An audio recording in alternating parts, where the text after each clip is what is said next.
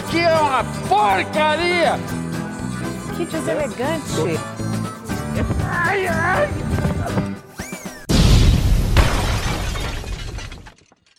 Desculpe! Olá pessoal, sejam bem-vindos para mais uma edição desse podcast que ultimamente tem sido muita gritaria para pouco café. Se você também achou que essa semana do final de novembro demorou muito mais do que a jornada de Caverna do Dragão, se acalme, arraste uma cadeira, peça um dedo de café porque agora. Mas peraí! Peraí, antes de pedir um dedo de café, hoje para o nosso episódio eu trouxe um convidado. Para me ajudar na transmissão dos fatos, convido para se juntar na bancada ele, que é redator no site SCCP Online, estudante de jornalismo, apaixonado por futebol e pelo Jay-Z, ele que acredita que Maradona é maior que Madonna, pode entrar Caio Ostolin.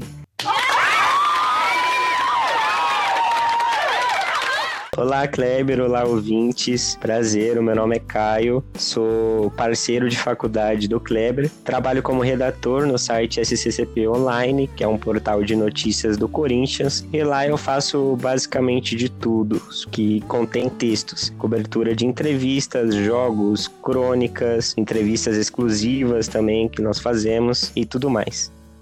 Como o Caio tinha dito no início, a gente é da mesma agência na faculdade, e só para você ter noção de, de que como ele é envolvido em tudo que é texto, eu passei a semana inteira editando um jornal por culpa dele. e era pro jornal já tá bom já. Mas enfim. Foi uma semana de tortura. Se você quiser conhecer um pouco mais do nosso trabalho no Instagram, agência.tabajara. Lá você vai encontrar algumas notícias que a gente produz e vai ter muito mais do nosso trabalho em breve. Mas vamos continuar aqui o episódio e para começar agora, aí vem a primeira notícia. Mas agora sim, se prepare, arraste uma cadeira, peça um dedo de café, porque agora vai começar a gritaria. Depois de ter passado por uma cirurgia no cérebro há duas semanas, morre o jogador de futebol mais importante da Argentina. Diego Armando Maradona, aos 60 anos, sofreu uma parada cardiorrespiratória. Como informou a imprensa local em Tigre, região metropolitana de Buenos Aires, nesta quarta-feira, dia 25 de novembro. O presidente da Argentina, Alberto Fernandes, decretou luto nacional de três dias. Nascido de um lugar pobre na Argentina, Maradona saiu da linha da pobreza para se tornar um dos maiores astros de futebol, por alguns sendo considerado maior ainda que o Pelé. Armando Maradona era uma espécie de herói ao povo argentino. Tudo começou em 1982, na Guerra das Malvinas, onde o Reino Unido tomou em conflito armado o arquipélago situado a 464 quilômetros da Argentina. Soldados foram torturados, a honra e o orgulho de ser argentino foram arrancados em dois meses e 12 dias de combate. Quatro anos depois, na Copa do México, Maradona eliminava a Inglaterra de forma humilhante nas quartas de final, com um gol de mão, popularmente conhecido como La Mano de Dios, e um dos gols mais bonitos de todas as Copas. Não o bastante, levou a Argentina ao segundo título mundial no país norte-americano. Além disso, o craque argentino também marcou história na Itália após dar anos de glórias e conquistas ao Napoli, clube da cidade de Nápoles, no, no sul do país europeu. Nápoles fica na região do Mezzogiorno, tida como inferior pela população norte-italiana, por ter uma economia ainda em subdesenvolvimento. Portanto, a cidade começou a ser difamada de terra suja, repleta de pobreza. Poucos anos depois, o espaço começou a ser tomado pela máfia. Na Copa do Mundo de 1990, Maradona fez com que os napolitanos torcessem para a Argentina na semifinal contra a Itália, alegando que durante 364 dias a cidade de Nápoles era tratada como estrangeira em seu próprio país e, no dia do jogo, seriam forçados a torcerem pela seleção italiana. Ainda completou que era napolitano todos os 365 dias do ano. Diego ensinou ao mundo que o futebol é arte e, assim como os demais estilos artísticos, há maneiras do oprimido se expressar e protestar contra aquele que o oprimiu. Por isso, a Igreja Maradoniana foi fundada em 1998, na cidade de Rosário, Fiéis se juntam numa paróquia religiosa e celebram Maradona como um deus. É engraçado você falar tudo isso, porque eu mesmo não tinha dimensão da importância do Maradona e nem sabia que ele tinha feito um gol de mão. Mas enfim, a Argentina perde um, um, um grande ídolo e a gente segue.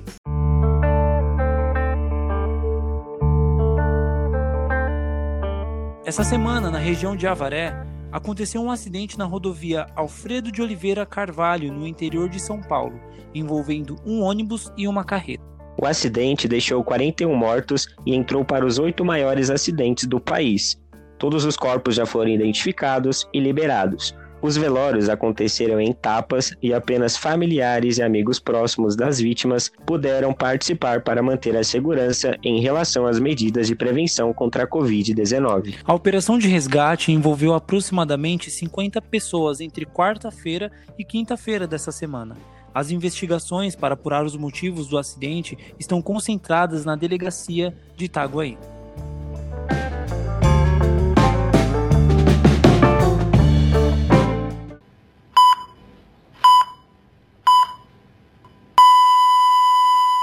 E para quem achava que a pandemia do coronavírus tinha acabado, a taxa de transmissão da Covid-19 voltou a subir no país.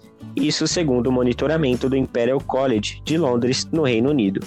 Conforme o relatório divulgado, a cada 100 pessoas contaminadas, elas estão transmitindo o vírus para outras 110 pessoas. Cientistas apontam que a notificação de mortes e casos no Brasil está mudando e os resultados devem ser interpretados com cautela. Para São Paulo, a taxa de transmissão indica tendência de aceleração nas infecções, segundo o acompanhamento de pesquisas da Universidade Estadual Paulista. E enquanto escrevíamos essa notícia, o candidato a prefeito de São Paulo, Guilherme Boulos, foi diagnosticado com a Covid-19. O Brasil já ultrapassa 170 mil mortes pelo novo coronavírus. O jeito agora é, além de tomar os cuidados da máscara, álcool em gel e distanciamento social, Agora é se conscientizar de que a pandemia ainda infelizmente não acabou.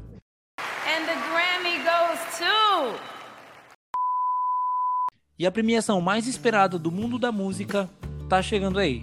O Grammy 2021 teve sua lista de indicações divulgadas nesta terça-feira, dia 24, pelo Recording Academy, responsável pela cerimônia que acontecerá no dia 31 de janeiro e que terá a participação de Trevor Noah. Assim que a lista foi divulgada, eu já pensei: Katy Perry nem vai ficar animada.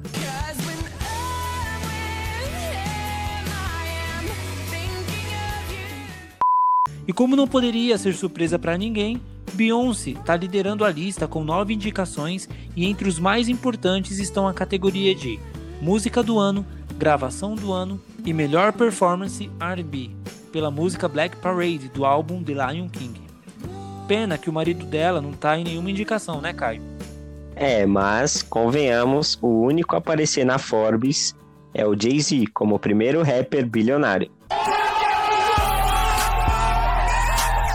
Em seguida, temos a Dua Lipa, que chegou a chorar de emoção em um vídeo publicado no Instagram, revelando o momento em que soube que havia sido nomeada em seis indicações, incluindo o álbum do ano, e Taylor Swift com cinco indicações. Eu espero que Dua Lipa pelo menos ganhe uma estatueta, porque o álbum dela realmente está muito incrível. Ela trouxe o disco em evidência e é um álbum que eu realmente amo.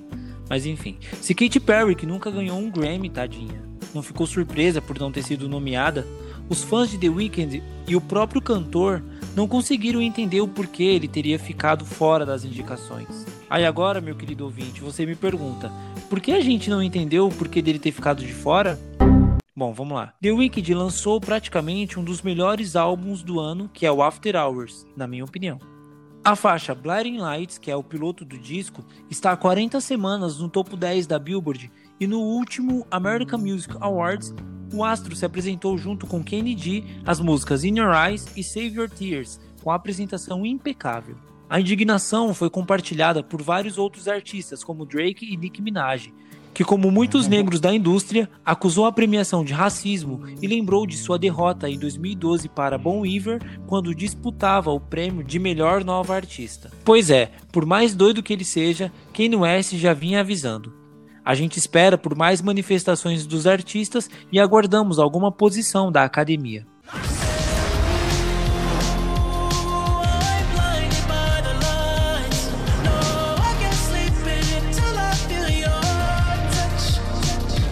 E falando em mais uma premiação, essa semana a atriz Glenn Close declarou na terça-feira que não faz sentido a atriz Gwyneth Paltrow ter ganho a estatueta do Oscar de melhor atriz pelo filme Shakespeare Apaixonado na premiação de 99. De acordo com a Glenn, a atriz Fernanda Montenegro deveria ter levado a estatueta para casa pela sua incrível atuação no filme Central do Brasil e disse que, abre aspas, Honestamente, eu nunca entendi como é possível comparar atuações, ligando a vitória a fatores como publicidade e dinheiro investidos na campanha. Se você nunca assistiu esses dois filmes, eu aconselho que você faça o seguinte exercício. Procure aí na internet Shakespeare Apaixonado, assista ele inteiro, espere uns 30 minutos e coloque Central do Brasil. Pronto. Se você reparar a diferença, deixa nos comentários aí do, do Instagram do podcast, manda e-mail para Academia do Oscar, mande mensagem para Fernanda Montenegro agradecendo, faça um abaixo assinado, tira o Bolsonaro do poder. Cala a boca, não perguntei nada. Você vai ver a diferença. É muito importante para nós que Glenn Close, depois de muito tempo, tenha falado isso, já que agora vivemos uma onda de desvalorização da cultura do nosso país. Já que muitas pessoas só dão valor ao que é feito lá fora, é muito bom ver que eles estão vendo o que é nosso, valorizando o audiovisual brasileiro. E é nessa edição especial de premiações que a gente vai para a próxima notícia. Comedy. And the International Emmy for Comedy goes to. Nobody's Looking. No dia 23 dessa semana, a série que foi infelizmente cancelada ganhou o prêmio de melhor comédia no Emmy Internacional. Produção criada por Daniel Rezende, a série traz Uli, um Ângelus que acabou de ser criado e começa a questionar todo o sistema dos céus. Depois da premiação, não foi difícil aparecer a reação dos atores envolvidos na série. Kéfera, que é uma das estrelas, grita emocionada após o anúncio.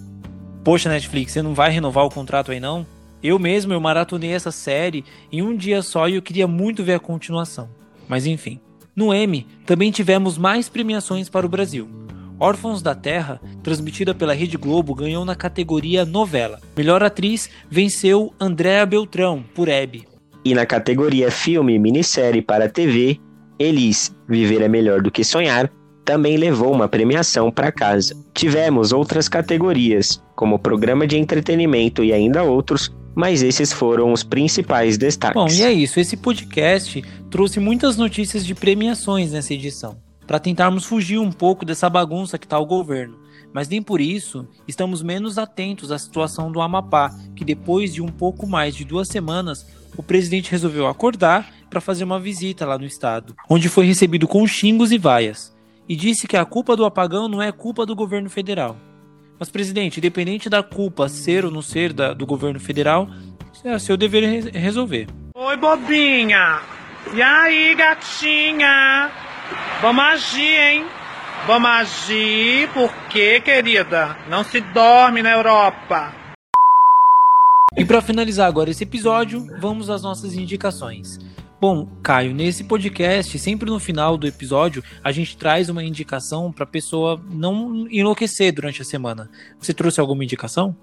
Bom, Kleber, como eu vim aqui no podcast de forma especial falar da morte do Maradona, eu trouxe o livro do Paulo Vinícius Coelho, que é um dos jornalistas esportivos mais famosos do Brasil.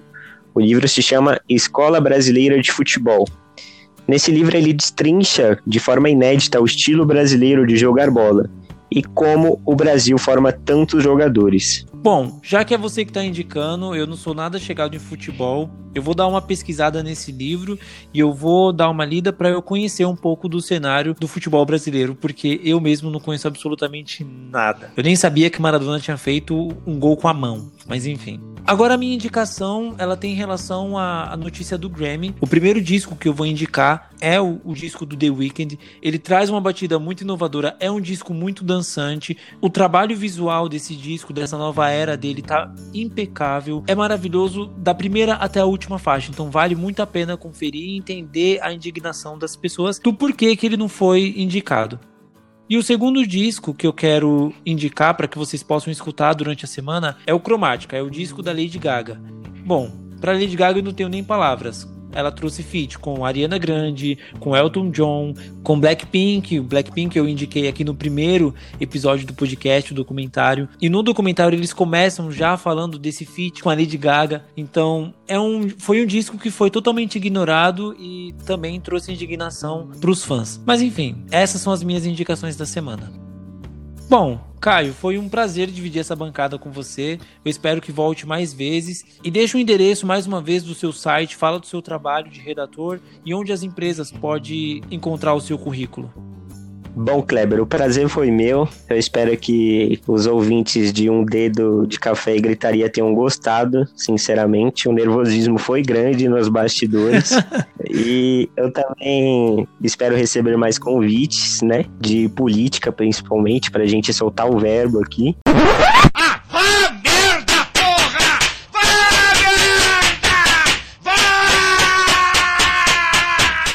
E o endereço do site é sccponline.com. sccponline.com.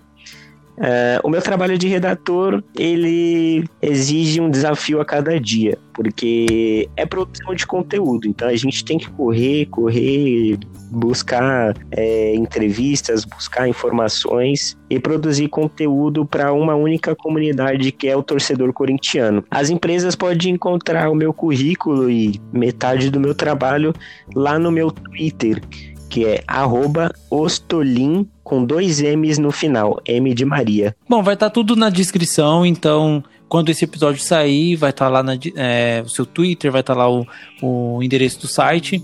Então vai estar tá tranquilo para as pessoas te acharem. E pode ter certeza, tipo, para falar de política aqui é, é o, o assunto central do, do, podcast. Esse episódio eu procurei trazer notícias leves porque a nossa semana foi muito pesada. Então a gente não ia aguentar chegar aqui no sábado e falar mais notícia pesada. Mas enfim, mais uma vez eu agradeço o Caio, muito obrigado por ter aceitado o convite e breve a gente está aí de novo dividindo bancada. E mais uma vez eu gostaria de falar que se vocês quiserem conferir um pouco do nosso trabalho, agência.tabajara no Instagram e lá você encontra as nossas redes sociais pessoais e conhece um pouco do nosso trabalho como estudante de jornalismo. E já que nessa semana eu resolvi trazer algumas notícias um pouco mais leves e até boas, eu finalizo esse episódio trazendo mais uma última notícia que para mim ela é muito boa. Antes de ir embora, eu apresento a vocês o um novo membro do podcast. Ele é um novo membro fixo. Pode entrar, Guilherme Costa. Eu quero aplausos. Opa, obrigado, Kleber. Olá para todos, bom dia, boa tarde, boa noite, dependendo de quando você estiver ouvindo esse podcast. É, para quem não me conhece, meu nome é Guilherme, como o Kleber me apresentou, mas agora, como vocês são meus novos íntimos, vocês podem chamar só de Gui mesmo. O Guilherme agora vai ficar responsável de toda a revisão do roteiro e também criação. Tudo que for a respeito de roteiro, o Guilherme estará ciente para que nenhum jurídico possa nos prejudicar. Passa sua ficha técnica e, por favor, se apresenta e seja muito bem-vindo. Eu sou estudante de jornalismo, eu estudo na mesma sala do Kleber, que no caso eu considero ser a minha versão gay. Mas enfim, depois dessa semana tão demorada e corrida ao mesmo tempo, a gente vai ficando por aqui. Siga o podcast nas redes sociais, deixa lá um comentário, dê boas-vindas pro Gui e até semana que vem. Desculpe!